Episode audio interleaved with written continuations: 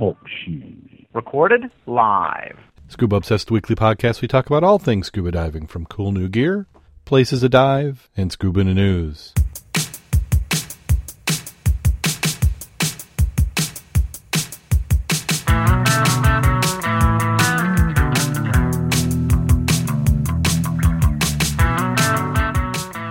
Scuba Obsessed episode 227 was recorded live January 15th, 2015.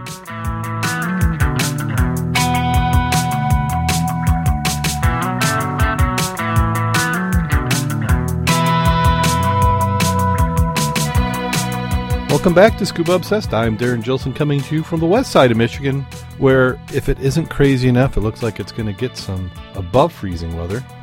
Joining me this week, we have Mac the Dive Mentor. How you doing today, Mac? I'm doing very well, thank you.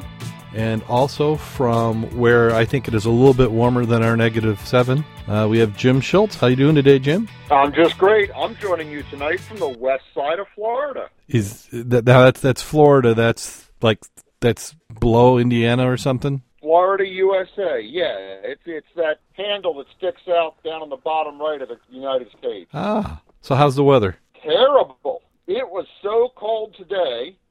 Come on, I'm waiting for the how cold. Oh, uh, how cold was it? Cold. It was so cold today. How cold was it? It was so cold today that I had to put on long pants. Oh, that is terrible. Terrible. Who who goes to Florida and even has long pants? Now I I, I can see some you know like some you know white socks and sandals, but you know long pants. Long pants. Well, I think you'd have been wearing a little bit more than long pants. I I, I had that error message on my iPad this week where it got a little confused. It it shut down, and I looked at the screen and it said it needed to cool down, and I don't know where you cool down from negative seven. So let's go ahead and jump right on into the news. Blast through some of this these articles. Um, the the first one, and it's uh, it's it's a podcast. You can listen to the whole thing. It's uh, NPR radio out of Michigan, and uh, they're, they're saying that the archaeologists doubt that the they're doubting the validity of it's the Griffon that's been found. Oh no! Tell me it isn't so. And uh, Mac and I both listened to it, and uh, I'll well, we might take some clips out and use them from time to time. And and who they were, what it was, is NPR Radio was interviewing the uh, Dean Anderson, Michigan State archaeologist, and then an underwater archaeologist with NOAA, National Oceanographic and Atmosphere Administration, Wayne Wayne Lusardi uh, from Thunder Bay. And Mac, what what was your take? Did you get that they had any reason for it not being the Griffon? Well, it, it seems like they had no evidence whatsoever that it existed, therefore it must not exist. Meaning somebody hasn't given them the canon or actual photographs to the state yet saying, wow, look at this. So they don't have anything to compare it with. So they're basically saying, based on the past that everybody else has said they found it and have not, this one is obviously the same way. It's a feel good aspect. They found something, but it's not the Griffon. And as a side note, even if it is, doesn't matter because it belongs to the state. and you can read it, listen to it yourself, and see if you don't come to the same conclusion. Yeah, I, I that was my take on it too. Was and and maybe it's just be, you know the way the interview went. It, it was it was kind of like the approach that if if a shipwreck hasn't been found, when you find a shipwreck, whatever you found wasn't it.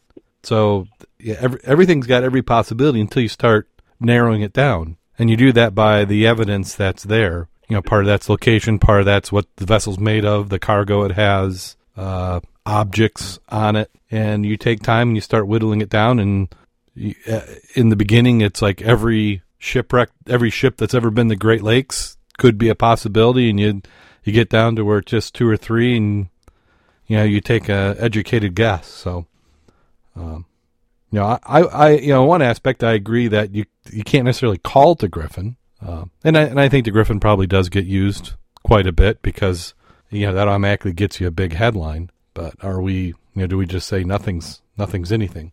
You know, but may, maybe they need to adopt what we do, or we just name it after uh, whoever found it until we are sure. I, I just, the Griffon just- stand partway up the St. Joe River, and we're going to find it. it, it could be. I, I just dislike Be in a the term. and in the in the lake, it won't fall under the state's bottomlands Ooh, criteria. Actually, I think they'll take exception to that.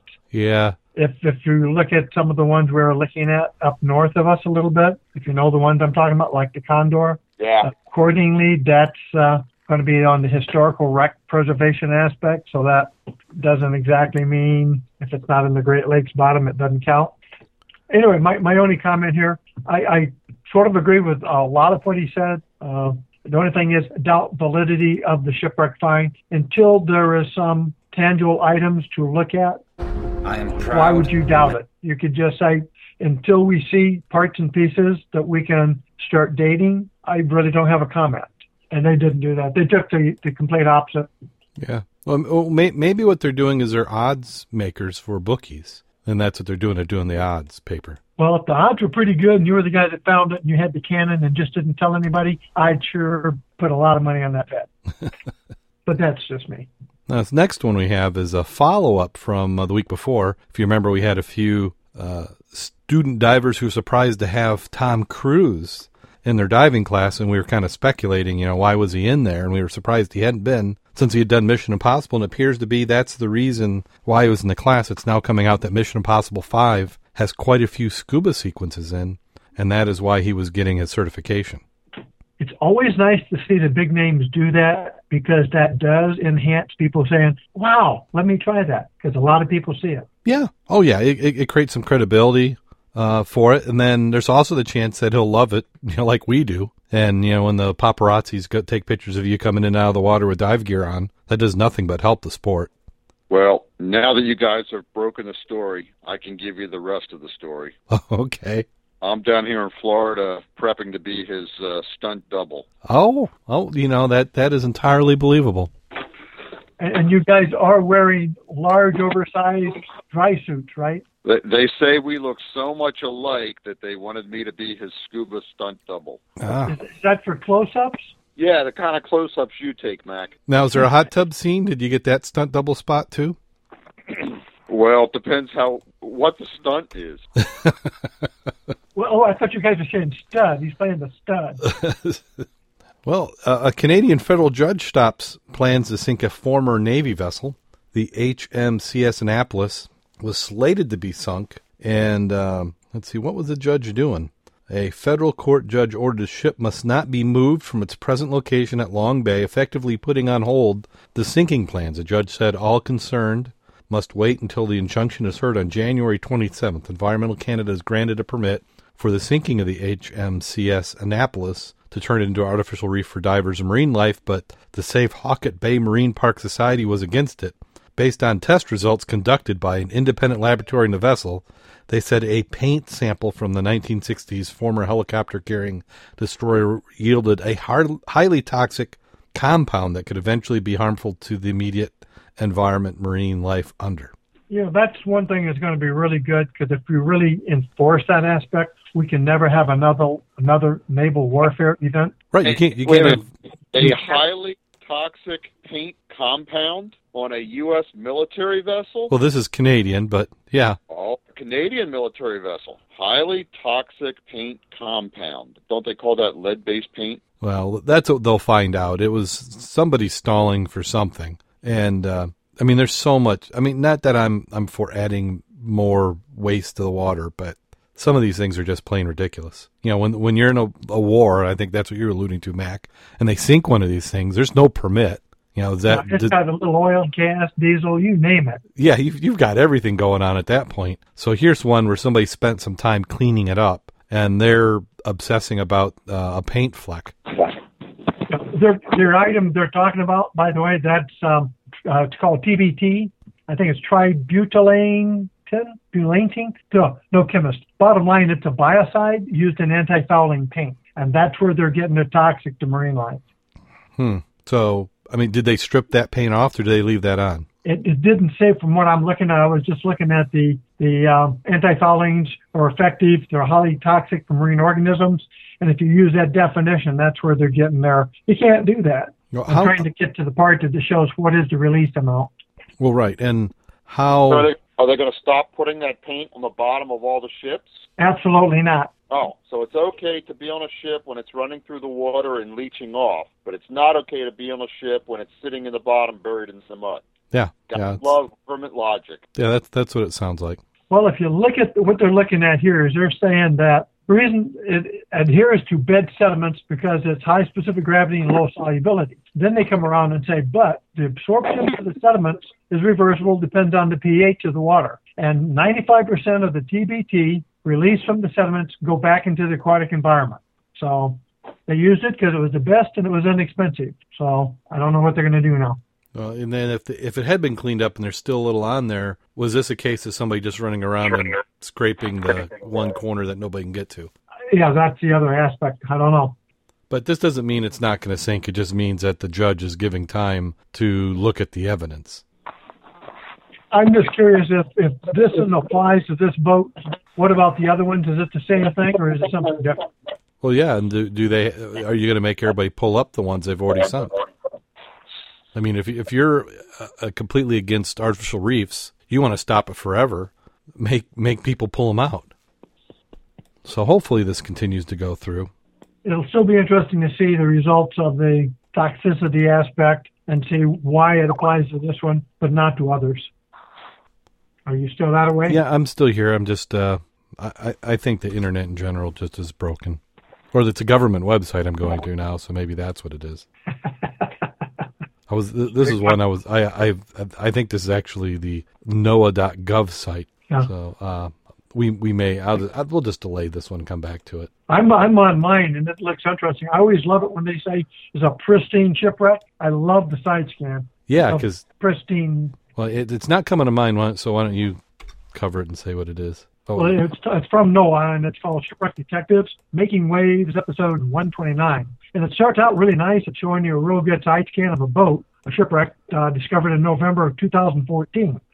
And they made a 3D image of the city of Rio de Janeiro, which uh, some historians consider it to be the Titanic of the Golden Gate. And uh, this is what they're talking about here, showing it. And there's obviously not, not a video, but you know, a video that you'd have to go through to listen to it. Yeah, and uh, they they actually have a. Uh, well, I like what they did. I'd love to do that myself. Is they have the uh, transcript from the whole show down below. Yeah. Uh, but the, Are you the- there or did you find it? yeah, it finally did end up loading. Okay, gotcha. I'll let you Uh, take it.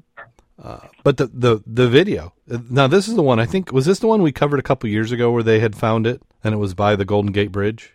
Yes, matter of fact, that is. Yeah. It'd So be they nice if I can find the other pictures of it to see if that were it, but it appears to be.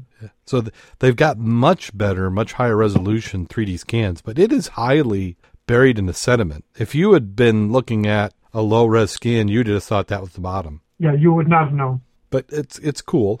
Well, it, it's interesting because it's not really lost. People just forget about it because it had been dove before because it sank in 1901. It's not that long ago, really. No, no, and we had you know recovery hard hat divers. Yeah. But I didn't realize it was the worst maritime disaster in San Francisco history. But in 1901, there's not a hell of a lot of history. Yeah, yeah, and, and yeah, you can when you couch a statement, you there's something that almost anything can be known for. Yeah, the article is worth reading. I, I'm just editing it here for you a minute, but Mhm. it looks quite extensive, a lot of interesting detail and minutia, and then the pictures themselves are great. Yeah. Beautiful boat. Yeah, and, he, and he's talking about uh, uh, submerged Native American sites that are, are waiting to be discovered and explorations dating back to 1595 as far as shipwrecks.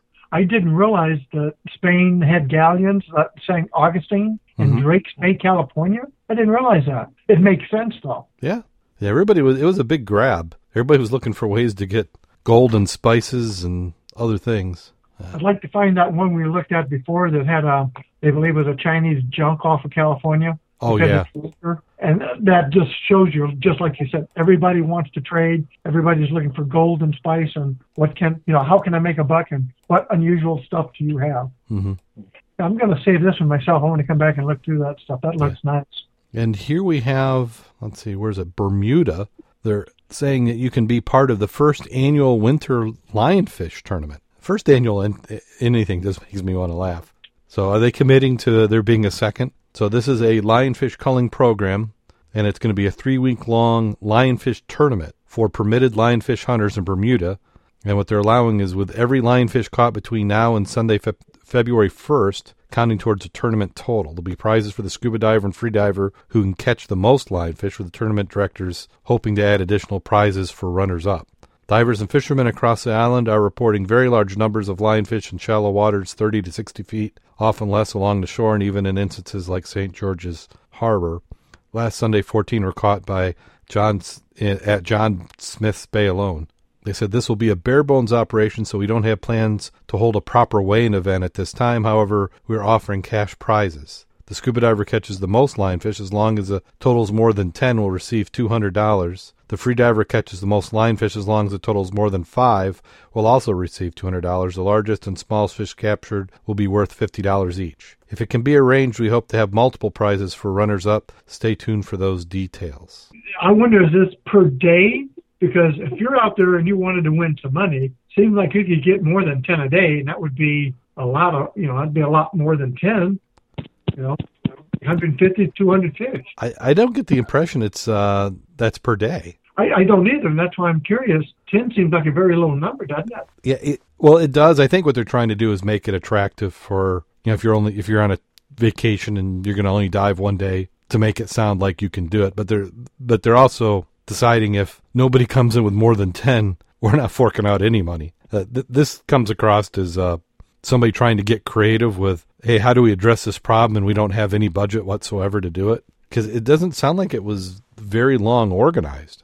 Yeah. It'll, I hope we have some follow up on it. It'll be interesting to see what they did do. Yeah. Well, hopefully they'll they'll be announcing the winners, and maybe that will have some additional details. Yeah, because if you're local, why not go out there and try to earn two hundred bucks?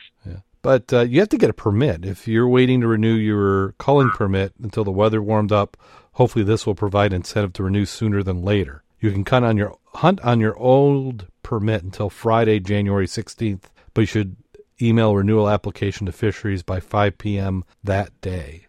I, I am curious about one statement though. What's that? Until the weather warmed up again. What the hell does that mean? I didn't know it got cold out there. well, you know, people in those tropics, you know, it's it's too cold. The water temperature was probably had to be in the 60s or something. So what they're telling you is they said, please freeze all the lionfish as soon as possible. Keep them frozen until you deliver them to Robertson's Marina. I said you only well, I like need. The part where they say keep them frozen. For us, we just toss them up over on the ice and they freeze. Yeah, we we would have instant frozen. Yeah, we'll have to see a follow up on this one. That's going to be interesting. Hopefully, have pictures too.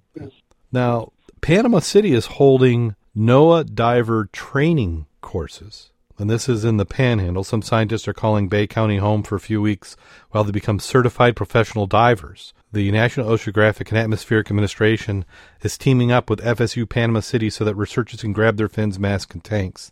The NOAA program enables students to take their ocean research to a new level under the sea. It is to be held every January in Key West, but there's some, been some changes and Bay County will benefit and it makes sense because Bay County, especially Panama City, is the hub of diving and ocean research throughout the world. This, according to Michelle Zin, uh, Zinziger. There's too many Z's in there. Director of uh, Advanced Science Diving at FSU. The Navy Diving School is here, so we thought, hey, this would be perfect spot. Mark Pickett, manager NOAA Diving Training Center, said, and the costs are much reduced from Key West, so this year we're giving it a shot for the first time here in Panama City. They said it's not about becoming a cur- commercial diver, but rather professional divers, and that happens in no more than three week course. So what? So are they dissing commercial divers? I don't think so, but I, I if you click on that course, it's uh-huh. highlighted. Uh, it goes to a sell me something from somebody else. I, would like to know what the course is. If you know, a three week for yeah. professional diver. Yeah, when whenever you're on these websites and you see those double underlines, yep. those have nothing to do with what that word is. Right. That's that that's those websites and advertisers you need to stop spending your money with these junk peddlers cuz you're not getting any value for that. It's a it's a fake traffic. Um, so what I'm now I know that when we've we've done some articles on on Florida specifically, they had requirements where recreational certified divers weren't allowed to actually help. So is this a program where they're trying it, you're not quite commercial, but you're to the level where they can let you become a volunteer? I, I don't know because generally for the for the colleges, it's my understanding you have to be a research diver, usually trained at their facility to their requirements, or if yours are more stringent, you can work for somebody else. So I, I don't know, but I'd like to see what this course is for a professional diver. Yeah. Well, it was a three week program, so that's not a short amount of time, but it would be something Yeah. that if it if it gives you, you know, like when when we're trying to do some archaeology, if we were NOAA certified, would that help? Well, you know, they're saying studying everything from coral reefs to climate change. That makes you a professional diver. I, I would think that the skills involved in performing work, not to say that, you know, coral knowledge is, is not necessary. Climate change, I'm not quite sure where that's coming from, but I'm ignorant about that anyway, according to some people. um, so again, I'd like to see what the course syllabus is. Mm-hmm. Yeah, I'm I'm sure we can we can dig that up. Because the second item comes to me is if you're a freshwater diver, let's say the Great Lakes only, Mm-hmm. is the professional diving certification a little different? One would think so. Well, it would if you were limiting your activities to just that location. But then the other thing is, are these divers down here in the panhandles? Are they going to get the training where they would be qualified to come to freshwater? Again, that's why it'd be interesting to see the syllabus. And then the BBC had a nice article on deep diving whales. And I want to say every time they show these charts, they add a new whale that goes a little bit deeper than the ones from before. Well, you know, they, those guys see the other ones getting some publicity, and they want to say, "I could do better than that." Yeah, yeah. The, it's kind of like how we got free divers. The whales are all competing, trying to get deeper. Yeah, a little competition. Nine thousand eight hundred feet is pretty, pretty extreme, don't you think? Yeah, it's a little deeper than uh, I think I'm going to go. Ever. Yeah, ever. Even in in something else. Uh, well, let me rephrase that. I bet you could, but one, it's not going to be with a single breath, and two, you're not coming back. Yeah, Uh, you, you need to be James Cameron and have a that amount of money if you're going to do it. Uh, you can have that 200 pound anchor to your ankle, and you can probably do the same, but you can make the depth. You probably won't make the coming back though. Well, it's not showing me the chart. Oh, there, here's a chart. So what we're referring to is the B, in the BBC. They said the secret of animals that dive deep in the ocean. It's quite a long, long article, and it's good. I I call it almost National Geographic type of an, of an article, and uh, it came down that Culver. Uh, is this the name of the whale? Cuviers, beaked whales, or is that is he the the the person doing the study? I don't know. So what it's it, they have a nice chart that they they published, and it shows you know relative uh, depth and size of different animals. So they've got a killer whale, and they show how deep that goes. And as they go down, they go through the Weddell seal and the long fin pilot whale, and then they get down to the sperm whale, which it- by that point you're getting down to over two thousand meters deep. And then uh, then they they have why is that name so hard to pronounce? Culvers? I'm, th- I'm thinking of that the burger chain, the one from Wisconsin, Cul- Culvers, covers. No, I don't see an L in there. I know there's not, but my mind is is not going to let me say it without the L. Covers, covers. So they need pronunciation. Maybe maybe uh, or a little show prep. Maybe that might do it. I didn't know an elephant seal could hold his breath two hours. That that seems like a long time. But are are they? Do they get in the ice a lot? Well, I was I was saying that could be a very positive item because I don't want to be looking for my hole to get back out. Yeah. Man, I could do a lot of grubbing if I could do that. if you could hold your breath for that long, yeah, you could get a lot, a lot of grubbing done. But what, what's the depth that they're saying that this can get down to? well, say that uh, the beaked whale was 2,992 meters. The elephant seal was only 1,653 meters. Only. Ah, I didn't realize there was that many different types of uh, whales either. Oh, there's there's tons of them, and That then so that was seal, that Wendell seal that gets down to 740 meters. it's like what are you doing down that deep? Well, I- they said it's because of the the food supply. Uh huh. It's like I didn't realize they had that much stuff down there. I thought it was more Well- buoyant. I thought it, you're up in that 100, 200 feet level is where you have all the life based on photosynthesis and all that kind of stuff. Well, and that's the thing is is it's got to be pretty darn dark down there. Yeah, how do they see? Yeah, so you're going down that dark. Yeah, like the whale, the sperm whales going after giant squid. That kind of makes sense because I think what they probably do is the squids they have the long tentacles and they kind of swim through it and they kind of you know they brush against something. They say that's I think that's something I can eat. But a seal that seems like an awful long way to go down. But these uh, beaked whales they're going two thousand nine hundred ninety two meters. And that is that is ridiculous. Well, it, you know what's amazing about that? You know, that's 100 times the pressure at the surface.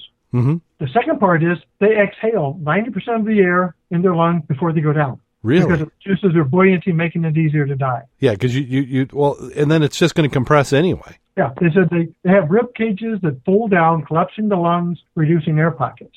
But if I breathe 90% of my air out, I don't think I can stay down 15 seconds. Yeah, they said at a, th- a thousand meters down, the beaked whales experience a hundred times the pressure that they do at the surface. So they have no air in their lungs at that point. So they're just it's the oxygen that's already in their blood system that they're surviving on. Oh, that second part, I didn't realize they did this. They talk about it, they stop their breathing, they shunt blood flow from their extremities to the brain, heart, and muscles. They shut down digestion, kidney, and liver function. And they lower their heart rate. And the average for the window seal is four beats per minute. I've, I've heard that that the the the heartbeat goes way down, but I think they've even found the same thing with uh, uh, free divers that they do something similar. Four beats per minute? Well, not four beats, but their their their heart will slow down. That's freaking amazing.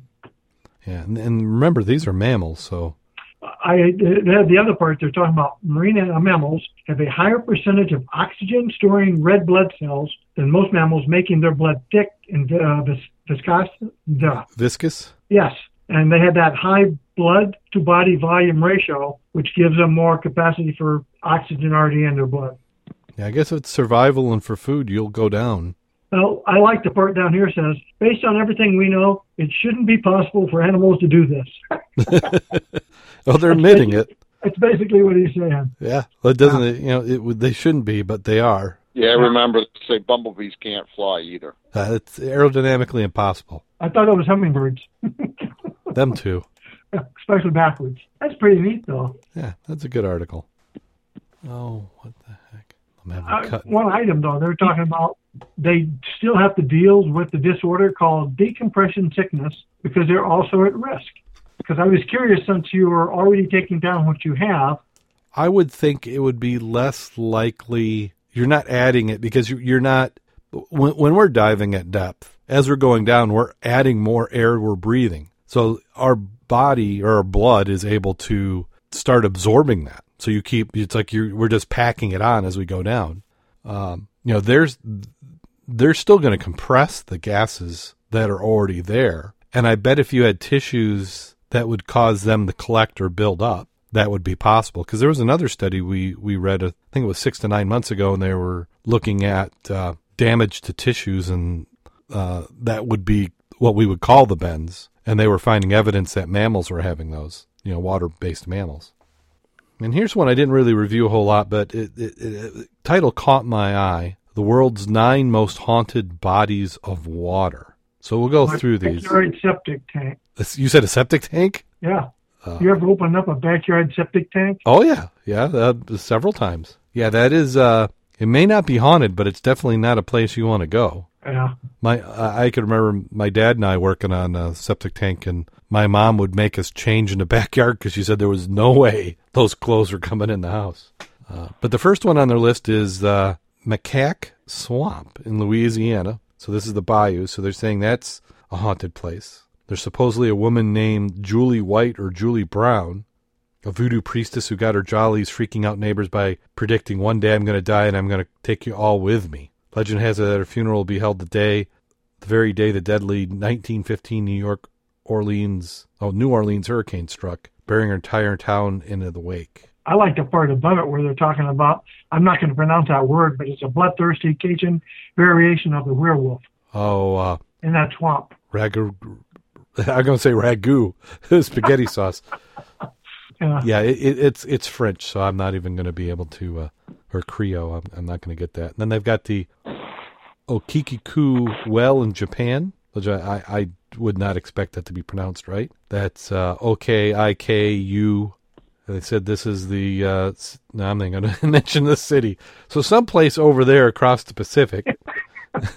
they said that this well is, is to be haunted. The tale behind is a ghost that was involving a servant girl who caught the eye of a married samurai who used his job or her job tending a set of very important plates against her to try and force her to be his mistress. She refused, so he killed her by throwing her body. That's right, in the well.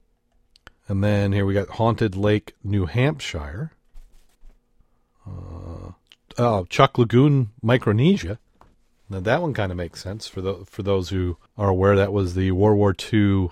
Uh, just call it ghost, uh, not ghost graveyard, uh, shipwreck graveyard. All the vessels uh, in in Chuuk Lagoon, biggest graveyard in the world. Just a week before the attack, the Japanese military had moved additional ships into the area. The result, approximately 250 Japanese aircraft were destroyed and more than 50 ships sunk. 400 Japanese soldiers were killed in one ship alone, trapped in the cargo hold. Most of the fleet remains exactly in the same spot it was left, largely forgotten by the world until the 1960s. In 1969, Jacques Cousteau documentary The Wreck Strewn Waters became a massively popular scuba diving destination, and most of the left behind bodies were removed and buried, though some remain. I remember when that came out, and the scariest part was they had actually found sections inside the ship that were sunk that were would have been dry, and the people were trapped in there until they ran out of air. Oh. Well, we saw that one where we had the cook a few years ago, Yes, and he had been in that boat for a couple days. Yeah, three days it was. Yeah. About 'em. Yeah, so it's not surprising that can happen, and that that's got to be a rough way to go.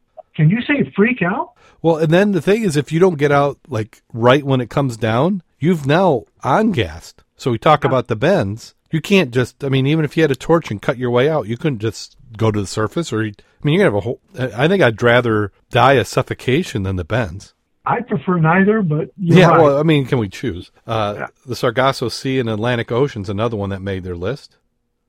Uh, they said the eerie calmness contributes to the area's mystery. Several ships have been found drifting crewless through the peaceful waters. In 1840, the French merchant ship Rosal uh, sailed through the Sargasso Sea and until and was later discovered with its sails set, but without any crew members on board. In an effort to explain the mysterious disappearance, a 19th century lore told of the Sargasso Sea carnivorous seaweed, which was believed to devour sailors whole, leaving only the ship. you know, from that aspect, I wonder if you can fish that area or if that's a dead area. You mean just that My there's second, my second thought comes up is, I wonder if there's any plastic there now. It's like now when you say f- fish, you mean just because it's calm or the seaweed yeah, or so they could, yeah, is there, could they fish and live? I mean, if you can eat the fish, you got moisture from it. Yeah, I don't know. Now was that the thought? Is that the air just died and then you were on boat and you know you would just consume all your supplies and That's what I thought. That's Yeah. the one you always see the horror of. And it doesn't rain, you don't have any water. Yeah, that would be that'd be rough. And they got Gardner Lake in Connecticut. They said they said the lore has it that faint piano music emanates from the bottom of the lake in Salem, Connecticut, result of a household move gone awry across a frozen but not frozen enough lake in 1890s. To this day, people who have scuba dived in the lake report parts of the house and furniture still remain intact, including the aforementioned piano. They said even though it's hard to find a, uh, fa- find actual evidence of this, just for fun though, let's assume that there's an old piano down there hosting concerts. And then, And we know that in the 1890s, they may have had a house, but we know what the size of the house is. yeah. Not That- very deep. And then, can you guess what the next one is? Nine most haunted bodies of water. They just, they kind of, th- this, the Great Lakes in America and Canada. That's, that's just big. I mean, that's like saying, you could say three bodies of water. We got the Pacific, the Atlantic, and the Great Lakes and be done with it. so they, they talk about, uh, the Edmund Fitzgerald, uh, they call the ghost ships of the Western Reserve. And this one's in the waters off Deer Park, Michigan. Now, where's Deer Park? I'm not familiar with that. They said the schooner went down in April of 1892 and was the property of famous financier uh, Peter Minch. He had been aboard with his family on the day she went down. Only the wheelman survived the wreck, and the ship continues to be sighted today. Strangely, Captain Trudell of the Great Lakes Life Saving Service dreamed the exact details of the accident before it happened. He saw it in such detail that he recognized the body of Peter Minch when he found it washed up on shore. I wouldn't mind seeing a ghost ship. Yeah, I mean, as long as it's non-fatal, I'd be for it. Yeah, if I have my GoPro with me, though. Yeah, yeah. nobody's going to believe you. No, that's what I'm saying. I want a GoPro or something. And everybody knows I'm not tech savvy, so I couldn't have faked it. Yeah. Then here's another one. They had the uh, W.H. Gilcher been sighted in the Straits of Mackinac when it went down in 1892. The coal the coal steamer is said to have appeared in the fog off Mackinac Island, but not the only ship that appears near here.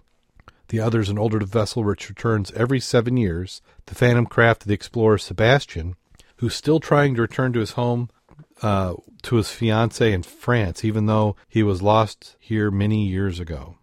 Boy, and they've got a few few more. Well, they talk about the Kamloops. Wh- which one's that? The The Kamloops. That's the guy who was the body was in the engine room. oh oh yeah, we Yeah. talked about that last week, didn't we? Was it last week or a Uh, couple weeks ago? Yeah. He has been removed, but uh, Yeah. it's interesting to read this. So Um, are they just pretty much getting at that if if there's somebody who dies in the water, they're instantly a ghost? Possibly, I don't know. And then they another body of water is uh, White Rock Lake, Texas. They're saying that's haunted. The story of the Lady of the Lake or the Lady in White. Uh, it says the popular ghost story in the Dallas area. Typically, encounter with a spirit is usually reported as a man is driving on one of the roads that runs around the lake at night. When up ahead of the road is a strange sight: a young, lovely woman dripping wet, wearing a 1920s era evening gown. Man pulls her over, asks the woman if she needs some help, and she asks him for a ride to the house on Gaston Ave. The man obliges, driving through the night to Gaston Ave. When the one the woman remains silent behind him, they finally reach the avenue. Man asks the woman where she should pull over to a shock. She is gone. I think we called that Jack Daniels. Isn't that the cause of many of those? I don't know, but that sounds suspiciously like the one out of Chicago, isn't it? Where they they see the lady pick her up, drop her off by the cemetery. I can't think of her name now to save my life. Yeah, I'm going to leave that comment about silently disappeared, leaving nothing but a wet stain on the car seat alone. Yeah, that's there's there there's nothing there. Uh, and then the granddaddy of them all, which you, you kind of thought would have been the first one, Bermuda Triangle. and then I think things were getting a little too normal with that article, so I brought this next one in just for you, Mac. Just for me, Yeah. appreciate that. And this one is that they've found a unique metal uh, that's 25 here, uh, 2500, ah, yeah, yeah, 2,500 years old, and they're believing it is unique metal from Atlantis. And I am hating the internet right now. Looking for what that is. Well, it, you, you, I, I, if I preload all these articles, everything locks up, and you have endless spam from videos. You don't preload; you try and paste it in, and they time out before they ever give you anything. You have to refresh them two or three times.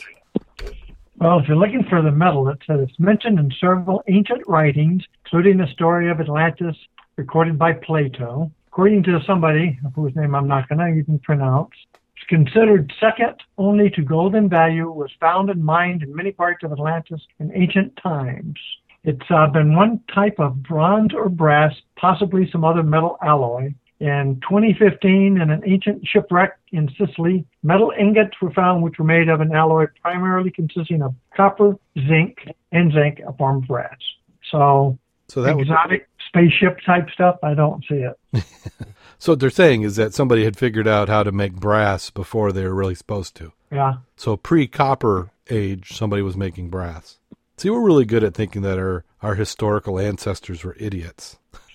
We And can't that- keep track of what we did a thousand years ago, much less 10,000. Well, So and then we climate change. and then we think all advances miraculously appear all at the world. You know, one individual in one part of the world is the only one who can discover it, and everybody else has to copy. Yeah. It's a lot of cases of simultaneous or independent discovery of the same thing in many locations. Well, like you say, you, you go to Europe and ask who invented the airplane, and it ain't the Wright brothers. Come on. Well, uh, yeah, you do the same thing. You do cars, uh, computers, everything. Steam engine. Steam engine, yeah. And a lot of times it's about engines of destruction. It- I was looking at uh, the Crusade movies where they're taking over Jerusalem. You look at those freaking catapults they've got and the fire bombs. Mhm. I mean, that would be effective today. Yeah, yeah. I mean, there's a lot of uh, medieval weapons that, in size and scale and scope, you could take out a city with them. Uh, but it's it's just the kind of the complement of everything. You know, all the other technologies that go together that sometimes make them impractical. You know, really, it's a game of rock scissors paper. I just don't understand why you can go to Europe and I can cross bridges that were built by the frickin' Romans, and I can't go across the bridge down to St. Joe without going through a bridge that's rebuilt every 10 years. I can explain that. Okay, I'm sorry. Go ahead and tell me. We didn't build it good enough. Save that for another episode. Yeah. Well, part of it is, uh, yeah, we could we could do a big episode just on that. Uh, I I think maybe salt might have a little bit to do with it, and I also I don't think that their their bridges pre automobile are doing quite as well as they they have post, or or they're- did better pre automobile than post. Now here's another one for you, Mac. Uh, Two hundred ninety thousand dollars to study uh, shipwrecks in uh, Pensacola Bay. University of West Florida Archaeology Institute has received a grant to explore the remains of Spanish fleet in Pensacola Bay. The $290,000 grant is support from the Florida Development Historical Resources. The special category grant from the state will help expand the university's study of the ships under Pensacola Bay. The oldest shipwreck found in Florida in Florida are in the bay. They are the remains of the 1559 fleet from the Luna expedition. The state found the first ship from that fleet back in the early 90s underwater. The I said underwater. University of West Florida found the second vessel of the fleet in 2006. So we're focusing on this part of the maritime archaeology research agenda since we found the, the second one. This, according to uh, Dr. Gregory Cook, he says the department does other maritime work in the nearby bays and rivers, but Luna Fleet is their main target. The grant will support a crew of 4 to 12 students and the staff actively diving on the site. So we could use that money. Oh, yeah. Somebody wants to give us a grant, well, we'll go and do it. I don't think we're, unless we find the Griffon, I don't think we're going to get anything that old. 1559. No. no all I got to do is find that freaking UFO out there, and the heck, the rest of it's academic. Yeah, yeah.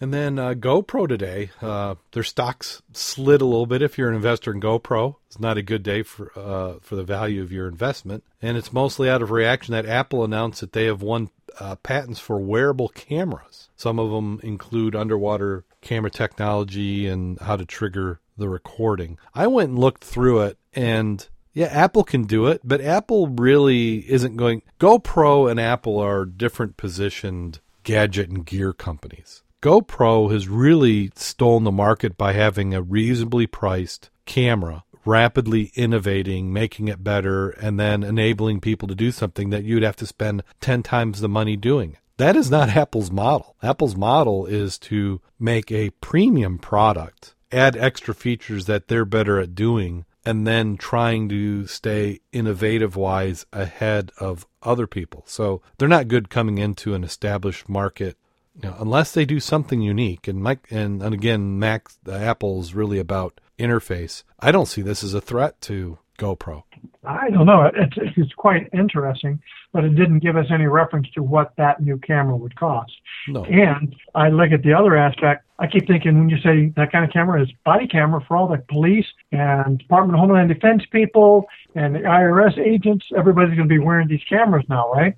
Oh, they're going that Isn't that what they're stressing? Oh yeah, you're going to have all the people wearing cameras. You you and I are going to be wearing cameras. All this be camered up. You know, we'll we'll we'll go home and dock yeah. into our our stations, and all our daily activity will be there. Because I was looking at some of the body cams, they go anywhere from two hundred to eight hundred dollars. So this looks really small, looks great, and if it's better than the GoPro, I'd be curious what the price is going to be. Yeah, I well, I don't think they're even to that point. I mean, this is more mostly they've won patents. Apple patents a lot of stuff that they never intend on using. And what I think they did, this probably came out of because it takes it takes a few years to do a patent. So I'm thinking that somebody at Apple early on saw GoPro and and wanted to head them off because I don't think they're really so much concerned with GoPro and the market they have. But if you have a really dynamic individual who's able to take a company, grow it this rapidly, and m- merge into different products, now that's a threat to Apple. So this could be more of a how do they hedge their bets and uh, do as a you know an offensive defensive type measure. But this is Talk just about, talking about GoPro real quick. Mhm. If you go to their website, they have a daily drawing for every product they make. You get if you're one of the ones they draw from. Have now. You said it's a daily drawing.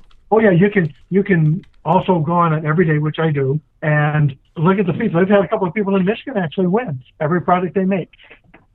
Oh, I was going to ask you how many times you won, but uh, They they draw every day. really, Yeah. So if you haven't been doing that, hey, it's worth a click. I don't know. I'm on the website. I don't see anything about it. Oh, daily giveaway down there at the bottom. You got to go all the way to the bottom of the footer. It Yep. says you And could you- be next. So I give Yeah. them my information, which Ain't no big deal. no, It's just no. like signing it down. You know, you're not signing your life away. It's basically your name and your email and where you live. But the idea of being able to win something, one of everything they make, that's pretty cool. Here I am. I'm signing up for it. You need some camera gear. Sharon keeps telling me if she wins, I'm going to have to buy it from her. She's going to make you buy it. Yeah, she says, I win. You're going to have to buy it from me. I'm not giving you anything. Oh, and they got She's the always on me to make sure. She said, "Did you go ahead and do your GoPro today?" I did. She has a little sign she puts on the computer when she walks away. Sign up for GoPro. I think she's she's trying to preempt it. She's afraid that if you don't win it, you're going to end up buying it. oh, well, I'm gonna have to wait now and just get something from Apple. Well, the whole the even what did I do? Did I unplug myself here? Can you you're still hearing me? Okay. Yeah, All we're still audio- here. All my audio went wacky on me. I hit the stand and made things go crazy. Uh, but the, all this camera technology is advancing. Everybody's advancing, and I have another article which we don't cover, uh, but it talks about for video and audio recording just some of the changes that were at, at CES. And I look at that, and uh, we're, definitely going to have to do a a, a video program. Um, so that does it for the News. Now I now my TV stations, you forgot one, didn't you? The the yeah no that that one's just for us. That's not Oh, just for us. yeah. So we go through because I was just looking at gear, but now my headphones are all wacky. Everything's echoing back, driving driving me nuts. Short trip, as my wife would say. I was gonna say you could walk that far. Yeah. so for uh, here's some feedback in the show. Last last week we uh, talked about the not so great reviews. So we had uh, you know several listeners respond, and here's one of them. We had Jacob uh, Marsh. Uh, he he sent us an email and he said, "I just listened to episode 226, and you guys talk about the negative feedback you received from a one-time listener, and I thought I should add another opinion to the mix. I found the podcast began listening about three months ago. I really appreciate the passion the host, the guests bring to the show, and look forward to listening to articles you select for discussion and hearing the details of dives you and the guys have been on each week. I was pleasantly surprised to hear that you guys are mostly from Michigan. I'm originally from Dundee, Michigan, and for the past 15 years I've lived out of state while I served in the Air Force. Currently in Omaha, Nebraska. I listen to the podcast during my daily commute and also sometimes tune in when I jog or do chores around the house through Stitcher app or my phone. Thank you for getting me excited about diving, especially during the cold winter months. I'm working up the courage to do a winter dive and currently appreciate all the hard work you guys put in the show. And don't let a couple negative reviews influence your effort. Looking forward to your next episode, Jacob. So uh, we certainly appreciate that. And that's the type of feedback we're looking for. Uh, you know, the, great reviews are, are, are awesome, but we're also looking for how you listen and, and what you listen to because then we can tailor our content to that. So we're assuming it's mostly drive time and that's how we do it. But as things change, maybe driverless cars will will change that. Uh, you know, rocket ships. Who knows? It, So- it would be interesting that, to have comment is is there is there some other kind of subject or a topic somebody would like an opinion on? Yeah. Was there anything you want? Like I, I was playing around with an idea. I thought maybe we could cover a new shipwreck each week. You know, there's thousands of shipwrecks across the world. You know, we could start with the ones that we know, uh, and then, then maybe we would do a post that went with them. So on the website, we'd add a, a new shipwreck each each week, and we could talk about it and just explain kind of the story behind it. That might be interesting. Uh, I'd be curious to know how many people really actively use Scuba Board. I mean, I haven't really used it in, in a long time, unless I'm looking for a specific topic or a subject I have an interest in at the moment. How many people really use that? I'm, I'm just curious.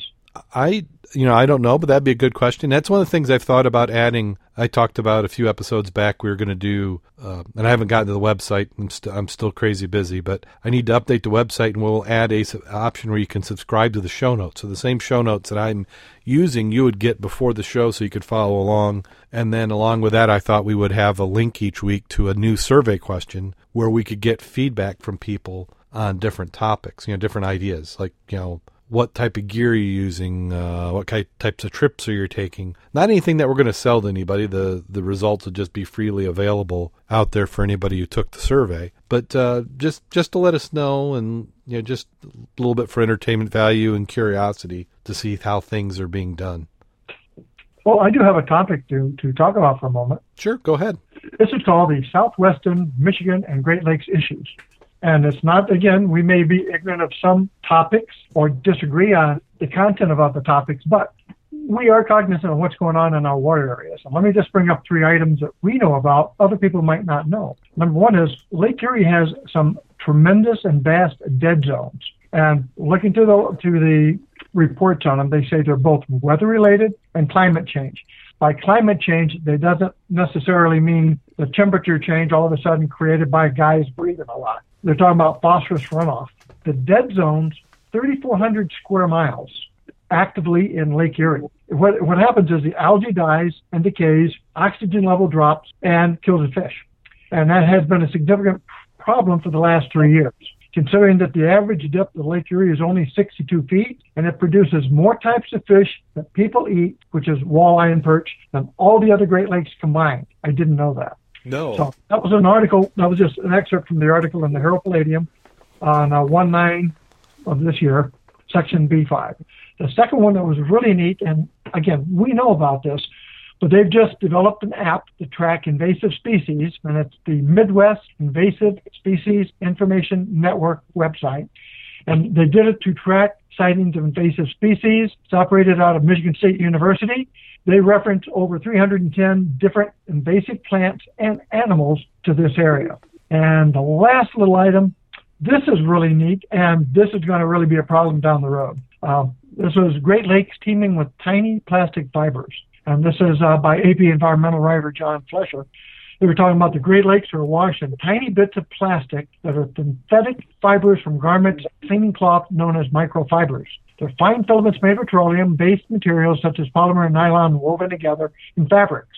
They also include microbeads used in facial and tooth care products, which now, because they realize they're a problem, meaning they're actually so small they go through all the filters used in your local waterworks, that you're actually drinking them. Uh, they're replacing these products by natural substances such as ground up fruit pits, which I thought was quite interesting. They said 12% of the plastic litter in the Great Lakes is microfiber, and that's from the Journal of Environmental Science and Technology, and also excerpts if you read the uh, Indiana Illinois Sea Grant program. Very nice articles I have on that. Yeah. So we do look at that kind of stuff. So Yeah. well, of stuff's happening out there. the, and the, the thing with the the microfibers is that can also be a problem uh, with your home. If you've got a home septic system, that can impact and clog your septic because it doesn't it doesn't break down like you know other material. You know, a septic system is designed for the bacteria to start eating that, and even if you have uh, the bacteria that will eat plastics and oils don't work at the same rate that the other bacterias do, so you can impact your systems. Well, they're also looking at the aspect of, you know, almost anything, if it's fine enough and you breathe it, it's going to screw you up, like sand, Mhm. silica poisoning if you're a sandblaster. Yeah. Uh, obviously, asbestos in the in the friable fibers. So these microbeads, they believe, may be a lot bigger problem than they had originally thought, because when you burn stuff, a lot of times you don't do true combustion, and they're in the air, and you're breathing those products. Yeah. It's going to be interesting. Yeah, certainly.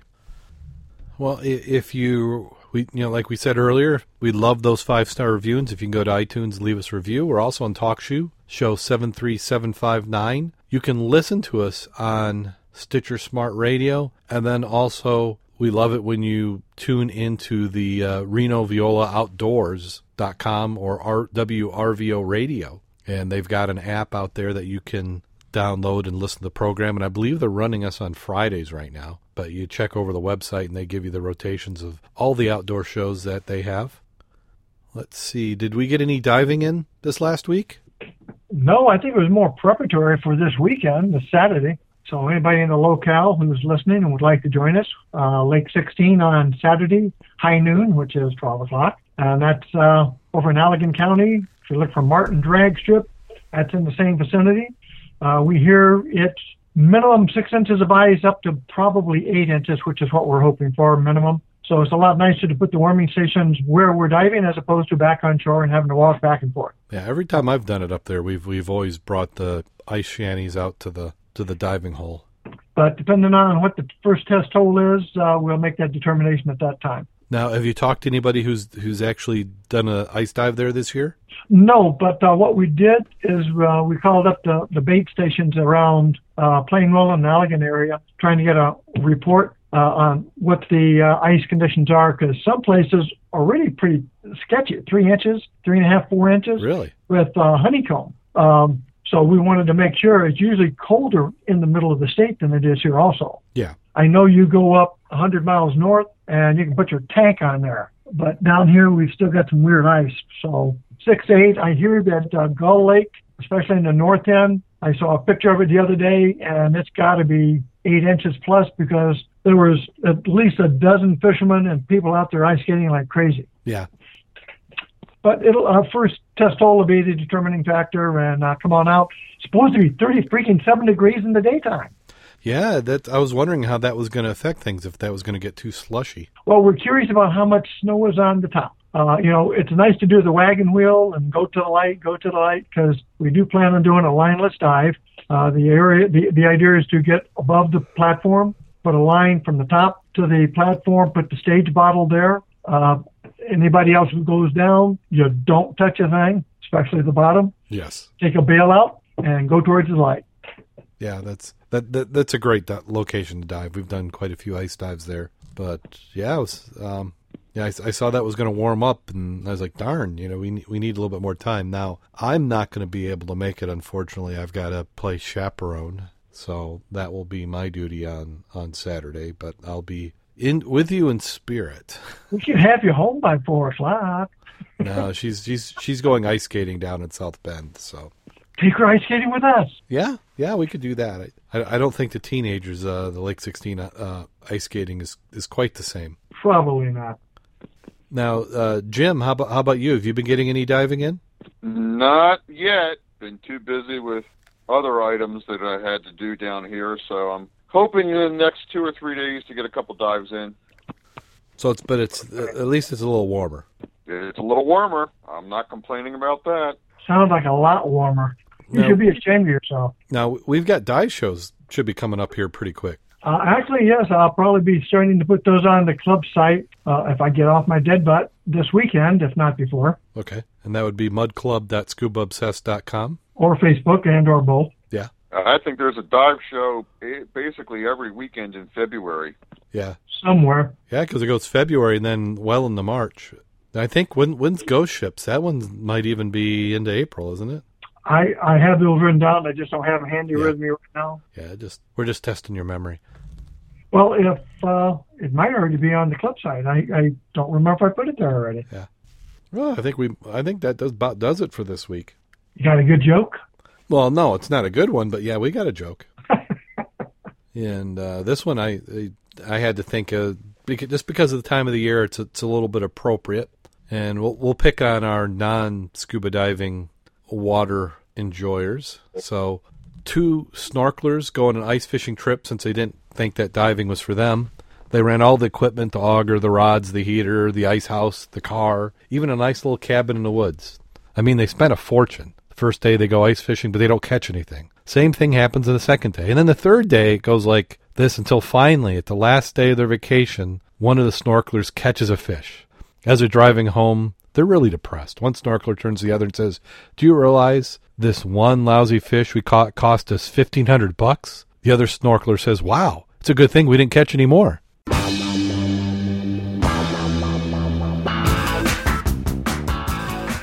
I know guys like that. I, I don't, that that's a good but bad one. You know what I mean? Yeah, yeah. uh, hopefully, we don't get any hate mail from snorkelers. I got- Hey, did you get more hate mail from uh, Whale on the Beach? W- Whale on the beach? Remember the one that exploded? We we, we sort of went ballistic on that one. Yeah, No. I, was, I was listening to the show I missed last week, and I heard about the whale on the beach. Remember what he's talking about there? there? I, I'm completely drawing a blank. the one that was on the beach was full of gas, and the guy cut him with a lance, and a Oh. blew up back. and then we got talking about blowing up whales. Yeah.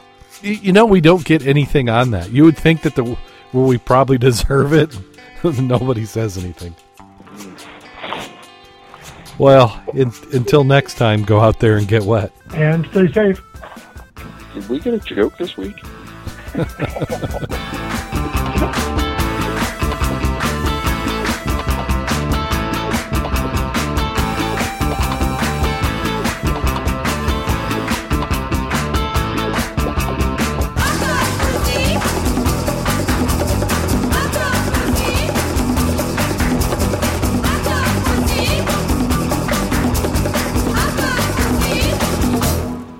it doesn't play our on? little sound. Are we still on?